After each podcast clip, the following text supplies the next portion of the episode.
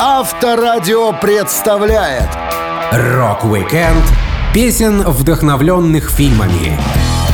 Рокеры очень культурные люди. Они читают много книг и часто ходят в кино. Порой фильмы оказывают такое влияние, что музыканты не могут успокоиться, пока не напишут трек под впечатлением от увиденного. Так в их дискографии появляются песни, не ставшие саундтреками, но имеющие в своей основе реальный киносюжет. Я, Александр Лисовский, расскажу вам интересные истории о песнях, созданных под впечатлением от кино. Рок-викенд на Авторадио. Для детей старше 16 лет. Даже небольшой толчок в нужном направлении может впоследствии стать началом важного дела, которое оставит значимый след в истории. Так случилось в середине 70-х во время написания группой Aerosmith свежего материала для их альбома. Музыканты собирались в студии и устраивали мозговой штурм. Гитарист Джо Перри вспоминал. На полпути к записи нашего альбома Toys in the Attic в начале 75 года на нью-йоркской студии Record Plant мы конкретно застряли. В те дни для нас написание было долгим и трудным процессом. Наши первые два альбома в основном состояли из песен, которые мы уже давно играли в клубах. Для Toys мы создали всего три или четыре композиции, а остальные пришлось придумывать в студии. Мы решили попробовать песню, которую я набросал на Гавайях, но у нас не было ни текста, ни названия. После долгих потуг мы сделали перерыв. Стивен, Джоуи, Том Гамильтон, Брэд Уитфорд и продюсер Джек Дуглас пошли пробиться на Таймс-сквер и заодно посмотреть фильм Мэла Брукса «Молодой Франкенштейн», который тогда шел в кинотеатрах. Я его уже видел, поэтому остался отдыхать на крыше. Когда ребята вернулись, они перекидывались репликами из этой хоррор-комедии. Пацаны смеялись над тем, как Марти Фельдман приветствовал Джина Уайлдера у дверей замка и велел ему следовать за ним. «Walk this way», — говорил он, хромая, и передавал свою клюку Уайлдеру. Тут продюсер Джек Дуглас остановился и сказал, «Эй, «Walk this way» может стать отличным названием для песни». «Walk this way», — говорил он, хромая, и передавал свою клюку Уайлдеру. Тут продюсер Джек Дуглас остановился и сказал, «Эй, «Walk this way» может стать отличным названием для песни». Фильм «Молодой Франкенштейн» был комической пародийной лентой, отсылающей к более старым хоррорам «Франкенштейн», «Невеста Франкенштейна» и тому подобному. Определившись с мотивом, что Перри принес с Гавайских островов, и названием, что группа принесла из кинотеатра, оставалось написать текст. Это была работа Стивена Тайлера. Как утверждает сам музыкант, в тот же вечер он сделал наброски лирики в гостинице, положил блокнот в свой шопер и оставил сумку в такси по дороге в студию. Этой истории до сих пор не верят некоторые участники команды, но дело нужно было исправлять. Стивен взял кассету с мелодией, плеер и пошел на пожарную лестницу, чтобы сосредоточиться. Он говорил, «Я взял несколько карандашей и поднялся на верхний этаж звукозаписывающей студии, а затем прошел пару ступенек черной лестницы, чтобы меня не беспокоили. Музыка «Walk This Way», которую написал Джо, была такой классной, что слова сами приходили в голову. И тут я понимаю, что взял два карандаша и ни одного листочка бумаги, а текст просто валит из меня потоком. Ебана мать, я беру карандаш в руку и пишу слова прямо на стене. Это заняло два или три часа, а потом захожу к пацанам в студию и такой «Чуваки, я за блокнотом, пойду перепишу наш новый текст со стены в подъезде». Текст «Walk This Way» рассказывает о распутной черлидерше, с которой у школьника появился первый взрослый опыт. Песня довольно откровенная, но текст написан многозначительно, чтобы любители целомудрия и нравственности не плевались от услышанного. Тайлер зашифровал свое послание довольно ловко. Гитарист Джо Перри восхищался. Когда Стивен вернулся, мы пробежались по песне. Его тексты были великолепными. Будучи барабанщиком, он любит использовать слова в качестве перкуссионного элемента. По идее, предложения должны рассказывать историю, но для Стивена они также должны давать ощущение ритма. Тайлер ищет слова, звучащие двусмысленно. Это старая блюзовая традиция, которую он взял на вооружение. Так что «Walk This Way» каждый понимает в меру своей распущенности. Рок-викенд песен, вдохновленных фильмами. На Авторадио. Одна из самых популярных песен Билли Айдола была вдохновлена довольно кровавым фильмом 60-го года. Заголовок трека полностью совпадает с названием ленты «Глаза без лица». Это произведение французского режиссера Жоржа Франжю. В оригинале оно называется «Les you son visage». Кстати, французская фраза часто повторяется в припеве у Билли Айдола. Там ее поет подруга музыканта, танцовщица Перри Листер, которая засветилась в клипах «White Wedding», «Rebel Yell» и «Hot in the City». В тексте песни Айдол даже упоминает свою передозировку сиропом от кашля. Он рассказывал. Как-то раз мы с одним из наших роуди выпили по целой бутылке сиропа, думая, что он содержит кадеин. В итоге следующие 48 часов перелета из канадского Виннипега в американский Трентон, штат Нью-Джерси, я провел в безумии. Мне было очень хреново. Чтобы скоротать время и не обращать внимания на действие сиропа от кашля, я снова и снова пересматривал техасскую резню бензопилой. Текст, описывающий этот случай, я еду в автобусе в психоделическое путешествие, читаю книги об убийствах и пытаюсь оставаться в тренде, попал в лирику «Eyes Without a Face». По сюжету оригинального фильма «Глаза без лица» талантливый пластический хирург попадает в автокатастрофу, которая изуродовала некогда красивое лицо его любимой дочери.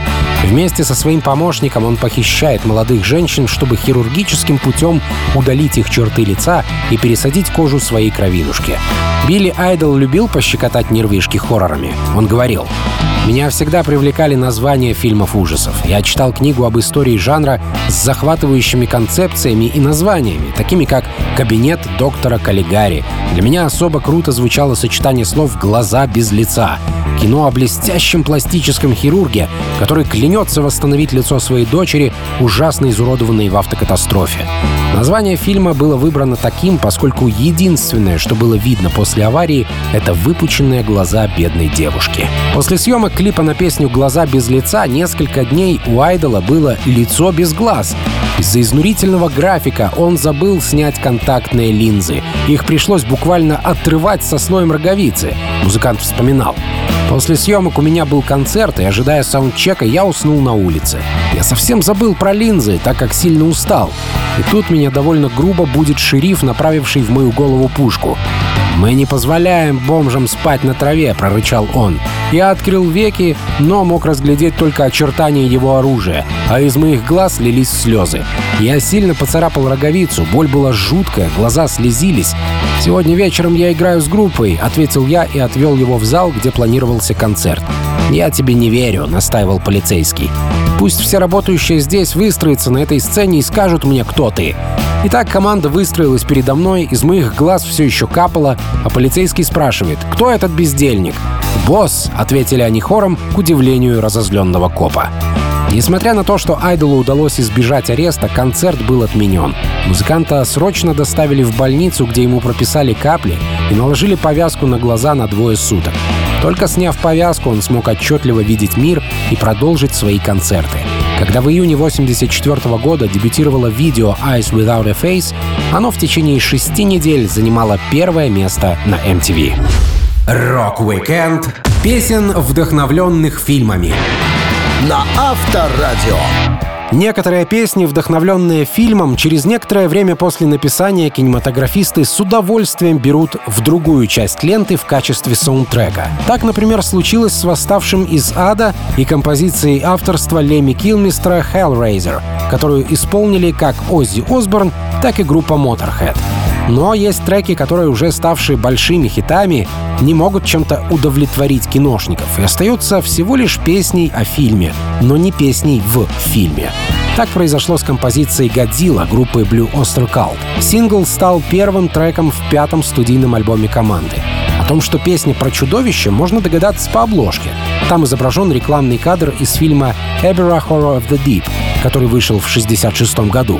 Барабанщик группы Альберт Бушар вспоминал, как зародилась идея создания песни. Мы были в дороге, когда читали сборник стихов Пати Смит. В одном из стихотворений она написала «Боже, Зила, Боже». По-английски «God, Zilla, God». Нам это понравилось. Дон позвонил ей и говорит, «Пати, подруга, я хочу написать с тобой песню, мы назовем ее «Годзилла». Она сказала, что это отличная идея, но из-за наших графиков встреча оказалась невозможной. Поэтому в конце концов Дон просто записал это сам, иначе мы бы до сих пор согласовывали время. Что интересно, песня написана не под впечатлением от фильма, под впечатлением от сюжета фильма, пересказанного другими людьми. Единственный постоянный участник Blue Oyster Cult Дональд Розер по прозвищу Бакт Харма говорил, Я не видел «Годзиллу» в то время, когда писал про нее песню, но я стал поклонником американизированной, более поздней «Годзиллы» 85 -го года. Я сидел в номере отеля, когда придумал главный риф. Думаю, значит так, риф тяжелый. А что в мире весит много сотен килограммов? Ну, тут, пожалуй, ответ однозначный. О Годзилле говорили все. Не нужно было смотреть фильм, чтобы понять, что она крутая. Несмотря на мою жужжащую гитару, песня получилась довольно попсовой. Самый первый фильм «Годзилла» был японский. Его сняли в 1954 году. Через два года ленту выпустили в прокат в США под названием «Годзилла. Король монстров». Более поздняя, переделанная версия оказалась немного американизированной. В ней снялся актер Реймонд Бёрр, которого вставили в уже готовые японские кадры. Получилось, мягко говоря, не очень. Бактхарма говорил. Сцены с Бёром, вероятно, были сняты в Голливуде и вклеены в японское кино. Там видно, что восточные актеры даже не смотрят на персонаж Реймонда. Но это никого не смутило. Из киноленты я вынес для себя урок и поделился им в своей песне. «Годзилла» была ошибкой человечества, которое увлеклось ядерной энергией, забыв о безопасности. Сиквелов и ремейков у «Годзиллы» в том или ином виде было много, но самым кассовым, пожалуй, считается фильм 98 -го года. Бак был уверен, что его готовенькая песня, ставшая настоящим хитом в 78-м, пригодится киношникам спустя 20 лет. Но она так и не пригодилась. Это обидело музыкантов, и они даже создали свою собственную пародию под названием «No Zilla». Дон говорил, «Я действительно был зол. Мы слышали, что режиссер хотел уйти от всего, что связано с оригинальным фильмом. Они знали о нашей песне, просто не хотели ее использовать. Моя идея заключалась в том, что когда Годзилла впервые пройдет по Нью-Йорку, они могли бы попросить какого-нибудь парня с бумбоксом на плече включить нашу композицию, а затем бам, и он в лепешку.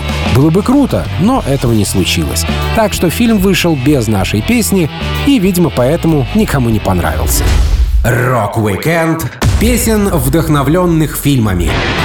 на Авторадио. Брюс Спрингстин настолько опытный музыкант, что написал песню под вдохновением от фильма, даже не смотрев киноленту. А спустя время, посмотрев кино, он написал еще одну композицию под впечатлением от сюжета.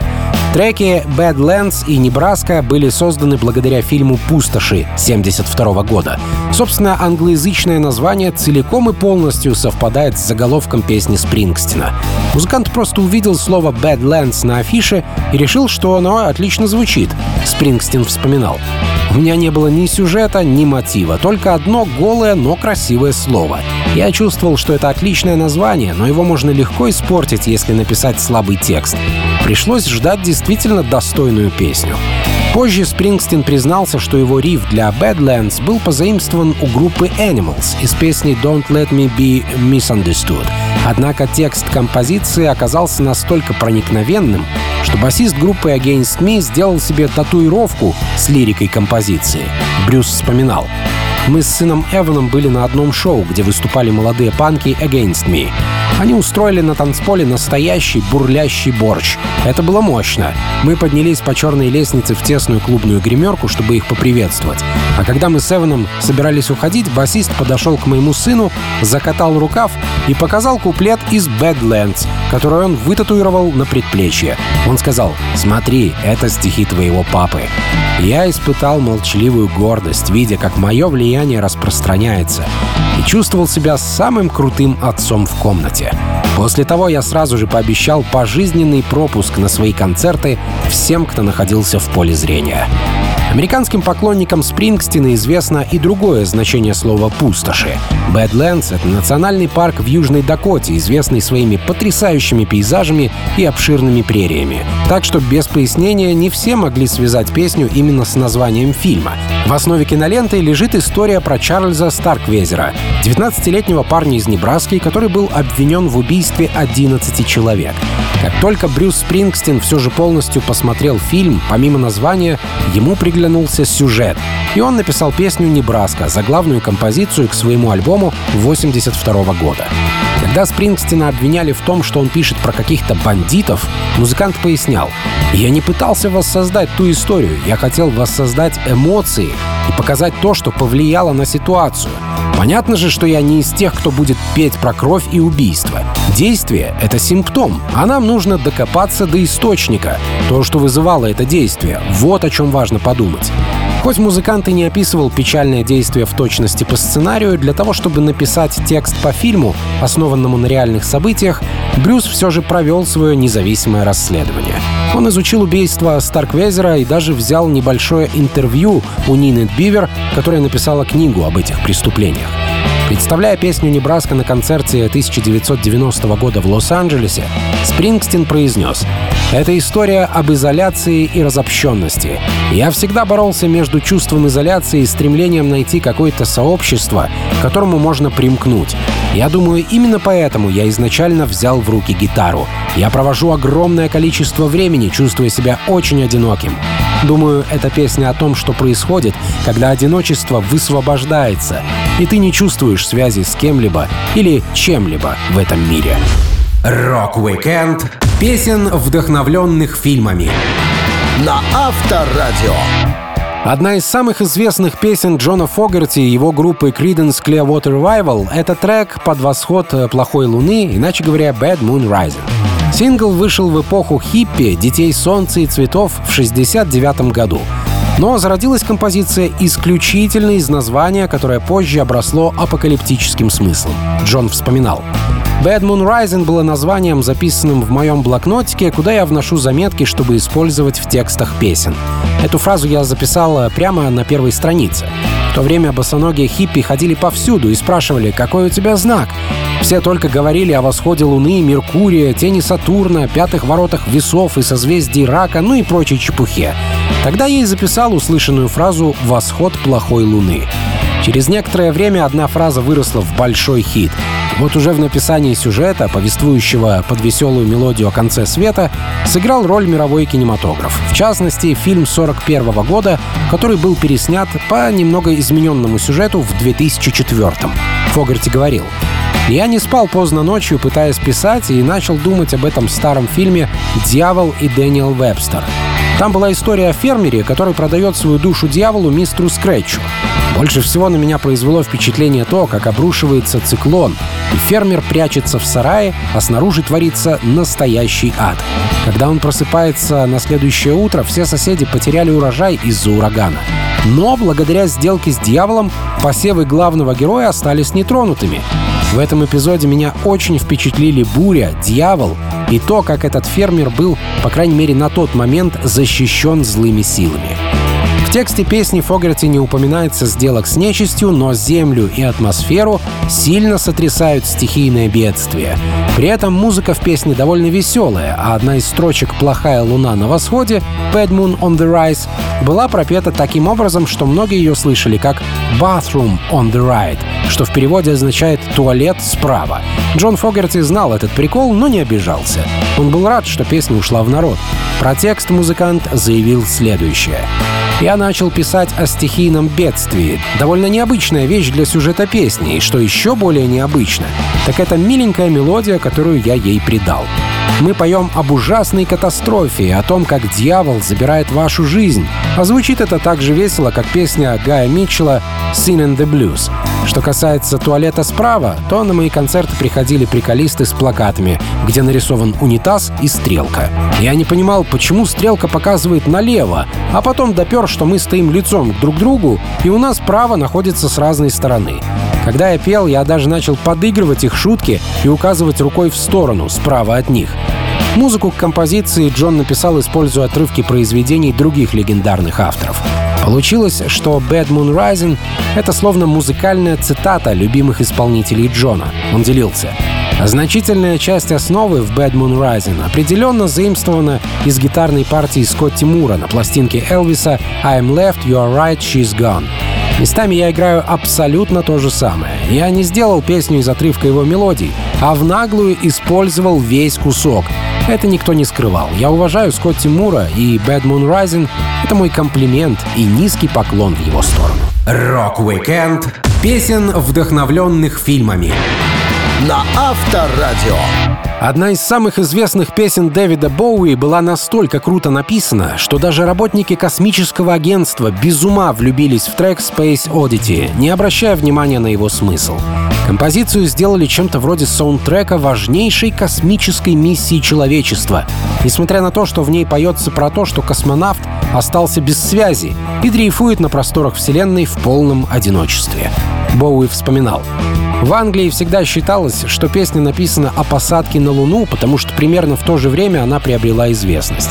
Но на самом деле это было не так. Я задумал Space Oddity во время просмотра фильма «2001. Космическая Одиссея», который мне показался потрясающим. Я несколько раз смотрел этот фильм в кинотеатре и ни разу не видел его трезвым. Эта лента стала для меня настоящим откровением. Она заставила песню родиться в голове. Ее подхватило британское телевидение и поставило в качестве фоновой музыки для трансляции высадки астронавтов на Луну. Я уверен, что они вообще не слушали текст. Конечно, я был очень рад, что песню узнали миллионы. Очевидно, какой-то представитель BBC сказал «О, поставьте эту космическую песню, майор Том, бла-бла-бла, это будет здорово». Но ни у кого не хватило духу сказать продюсеру «Это не то, что нам надо, сэр. Том застрял в космосе и скоро умрет». «Космическая Одиссея» 2001 года — это культовый научно-фантастический фильм Стэнли Кубрика, снятый в 1968 году. В основу сюжета лег рассказ Артура Кларка «Часовой». На протяжении более чем двух часов перед зрителем разворачивается сюжет, построенный вокруг иноземных артефактов, названных монолитами. Первый из них на заре человечества прибыл на Землю и научил древних австралопитеков пользоваться предметами в качестве инструментов и оружия. К фильму и в особенности монолитам отсылает обложка альбома других музыкантов группы The Who, где изображена фотография, на которой команда только что помочилась на один из таких монолитов. Причем при съемке сходить по-малому получилось только у Пита Таунсенда. Мокрые пятна остальных музыкантов создали поливачкой. В отличие от The Who, Дэвид Боуи отнесся к фильму очень серьезно. Его Space Oddity довольно трагично, музыкант поясняет. Персонаж космонавта майора Тома был основан на докторе Дэвиде Боумине, Стэнли Кубрика, которого сыграл Кейр Далиа. Я написал трек где-то через 6 месяцев после просмотра фильма. Образ главного героя на орбите представляет собой скорее роботизированное существо, нежели живого человека. А мой майор Том как раз-таки живой человек. Песня родилась из-за моей опечаленности данным аспектом всей этой космической темы. Почему-то персонаж был дегуманизирован, поэтому я написал о нем песню «Фарс», чтобы попытаться связать науку и человеческие эмоции. Полагаю, она стала чем-то вроде противоядия от космической лихорадки. В мае 2013 года канадский астронавт Крис Хэтфилд, командир 35-й экспедиции на Международную космическую станцию, исполнил Space Oddity в космосе и записал первый в истории музыкальный клип на орбите. Текст песни был слегка изменен. Вместо того, чтобы потерять связь с центром управления и затеряться в космосе, майор Том получает приказ приземлиться и успешно выполняет поставленную задачу, отражая благополучное возвращение Хэтфилда на Землю. Астронавт анонсировал видео в Твиттере, написав «С уважением к гению Дэвида Боуи». Вот Space Oddity, записанная на МКС. Рок-викенд песен, вдохновленных фильмами. На Авторадио. В музыкальной истории есть множество песен, написанных по книгам, но в данном случае трек группы Deep Purple «Why Didn't Rosemary» с их третьего студийного альбома создан не по книге, как казалось бы на первый взгляд, а по фильму экранизации книги самого известного хоррор-романа Айра Левина «Ребенок Розмари». Песня не стала спойлером, а лишь поверхностно пересекается с фильмом. Зато сама лента очень сильно связана с книгой. Есть даже эпизоды, где текст звучит слово в слово, как он напечатан в оригинале. Айра Левин был еврейским атеистом, за что ему по умолчанию перепадало осуждение от окружающих.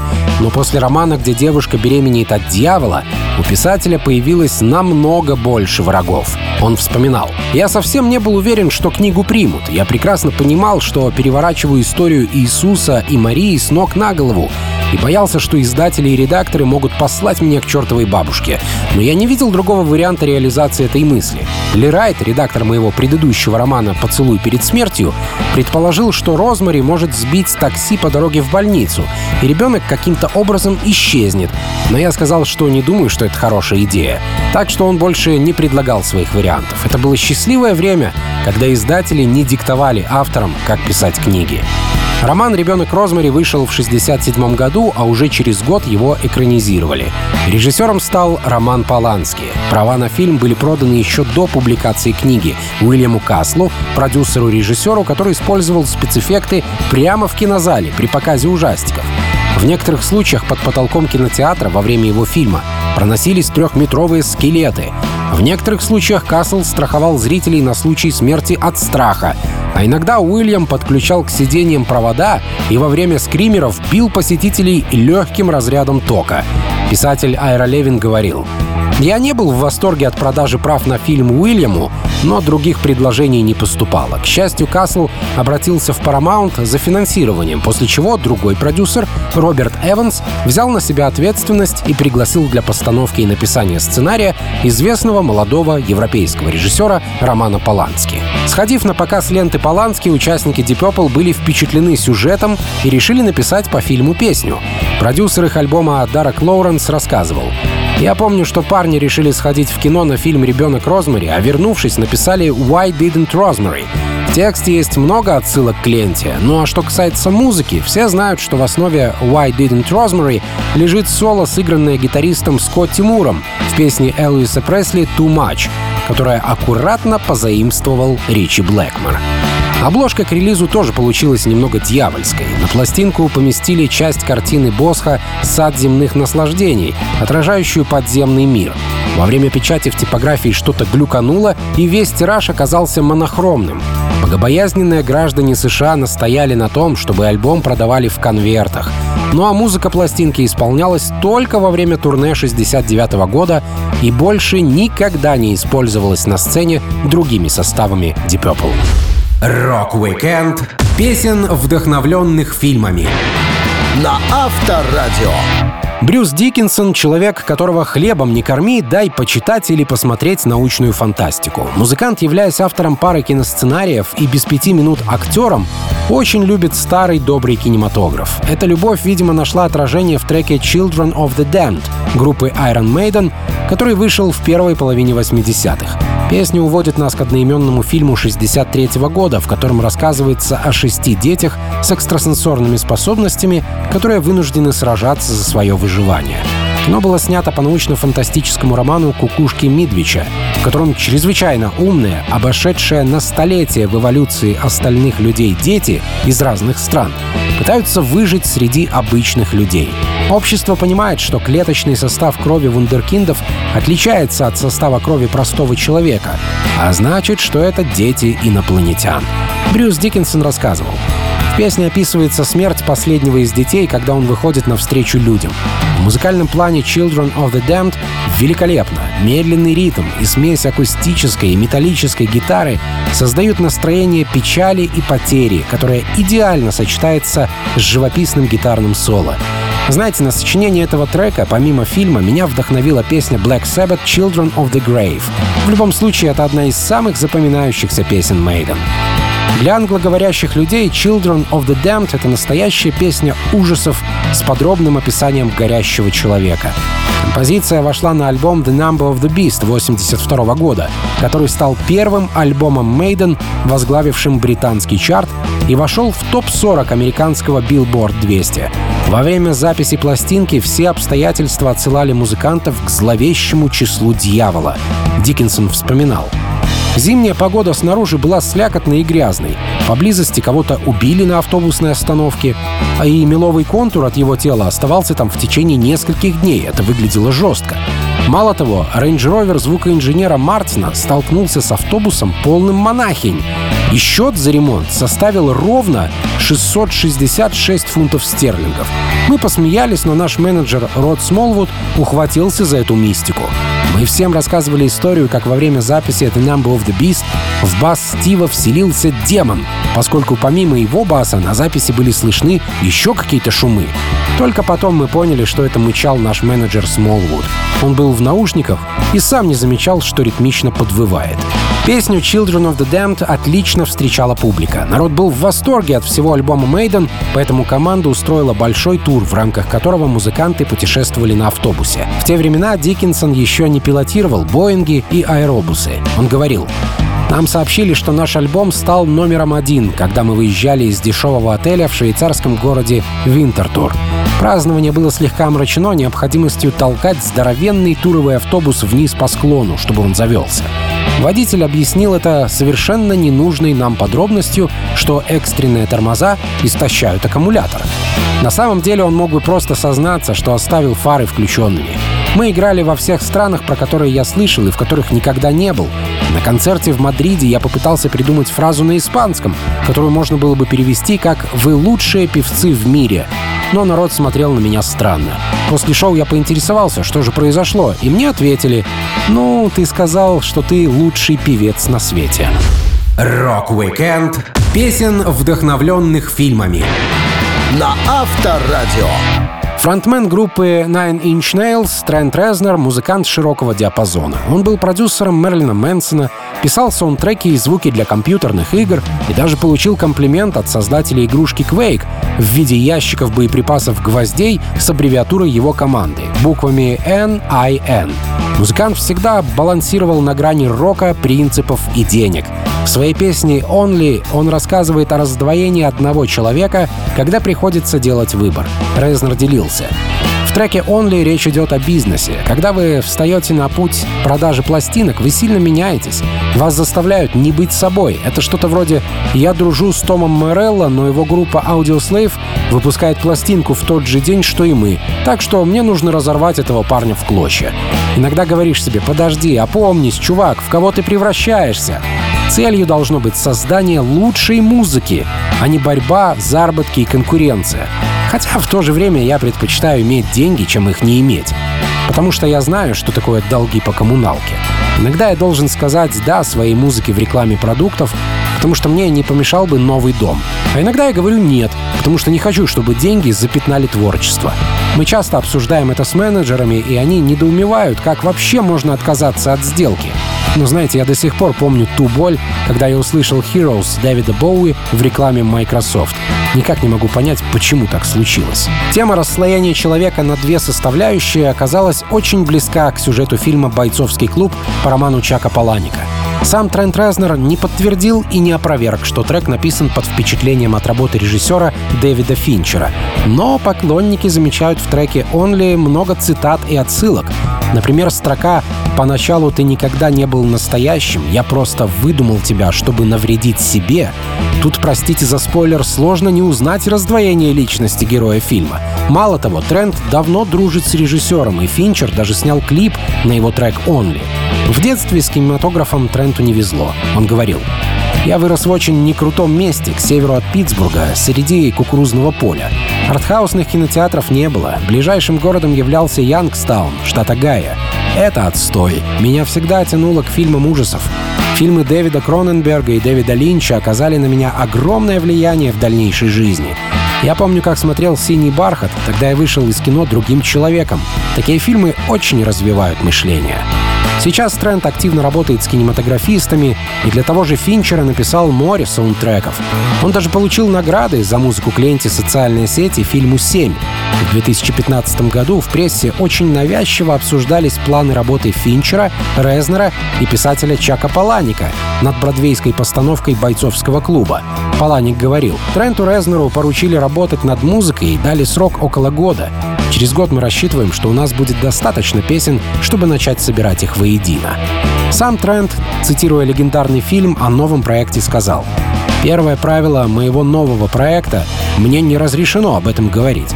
Второе правило моего нового проекта — мне не разрешено об этом говорить. К сожалению, мюзикл так и не увидел свет. А киноистория с Эдвардом Нортоном и Брэдом Питом вскользь упоминается пока лишь в одной песне Nine Inch Nails — «Only». Рок-викенд песен, вдохновленных фильмами. На Авторадио.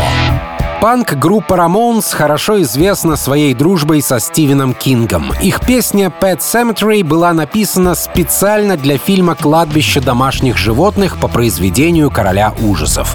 Есть много разных слухов по поводу того, насколько близки были Кинг и Рамоунс. Марки Рамоун вспоминал о дружеском ужине у Стивена Кинга дома. Он рассказывал. Стивен накрыл нам небольшой стол в подвале, но настоящим удовольствием там был весь реквизит и памятные вещи, в основном из научно-фантастических фильмов и фильмов ужасов. Не только тех, что основаны на его книгах. «Годзилла», «Ночь живых мертвецов», «Капля», «Техасская резня бензопилой». Это был музей лучших кровавых событий, когда-либо появлявшихся на киноэкране. Все участники команды очень любили ужастики, так что логично было бы предположить, что именно хоррор мог вдохновить их на написание песни. Кино, которое в детстве запрещено, просто так не забывается. Джонни Рамон, как и его коллеги, был фанатом ужасов. Он делился. В детстве я увлекся кино, как только увидел в газетах рекламу фильмов ужасов и научной фантастики. Вы смотрели на монстра или летающую тарелку и очень хотели взглянуть на это в кинотеатре. Реклама в кинотеатрах всех очень привлекала. Я просил родителей отвезти меня, чтобы посмотреть такие вещи, как «Годзилла», «День, когда Земля остановилась», «Запретная планета» и «Не на этой Земле». Став взрослым, я начал собирать оригинальные постеры кинотеатральных релизов всех фильмов, которые я ходил смотреть в 50-е. Это в основном жанр ужасов. Я был еще маленьким ребенком, поэтому мне очень нравилось сидеть в темноте в каком-нибудь кинотеатре в Вестбери или где-то еще. Я и сейчас тащусь от тех кинолент, глядя их дома при выключенном свете, хотя я уже давно не мальчик. Так, одним из любимых фильмов Джонни, Джоуи и Марки Рамонов стала лента «Техасская резня бензопилой». Именно она подтолкнула группу к написанию композиции с таким же названием «Chainsaw» — «Бензопила». Идея создать трек по уже вышедшему в прокат фильму принадлежала Джоуи Рамону. Песня «Chainsaw» начинается со звука бензопилы и рассказывает историю мужчины, который по уши влюблен в женщину, оказавшуюся в психиатрической больнице. Парень сомневается в том, что она когда-либо сможет быть с ним вне стен клиники, а припев повествует о резне бензопилой в Техасе, отсылая к одноименному фильму ужасов. Как свойственно многим авторам, для рифмы группа немного исказила слова. Чтобы попасть в рифму к «ми», слово «massacre» — «резня» переделали в «massacre», Трек вошел на дебютную пластинку группы, которая так и называлась «Ramones». Все песни записали быстро, поскольку студия брала почасовую оплату. Джонни рассказывал. Мы стартанули 2 февраля 76-го, а свели все уже 19-го. Мне нравилось работать днем. Это было похоже на обычный рабочий день, как на стройке, когда я работал с слесарем-сборщиком. Моя гитара заменила коробку с обедом. Каждый час записи сжирал наши деньги. Поэтому всякий раз, когда инженер спрашивал меня, как я отношусь к дублю, я отвечал «О, это лучшее, что я когда-либо играл. Не думаю, что когда-нибудь снова смогу играть так хорошо». Все песни Рамонс отличаются высоким темпом, но Chainsaw звучит со скоростью 180 ударов в минуту и явно опережает другие треки пластинки. Вот что значит адреналин, заставляющий выживать, когда за тобой гонится маньяк в маске с жужжащей бензопилой. Рок-викенд песен, вдохновленных фильмами. На Авторадио.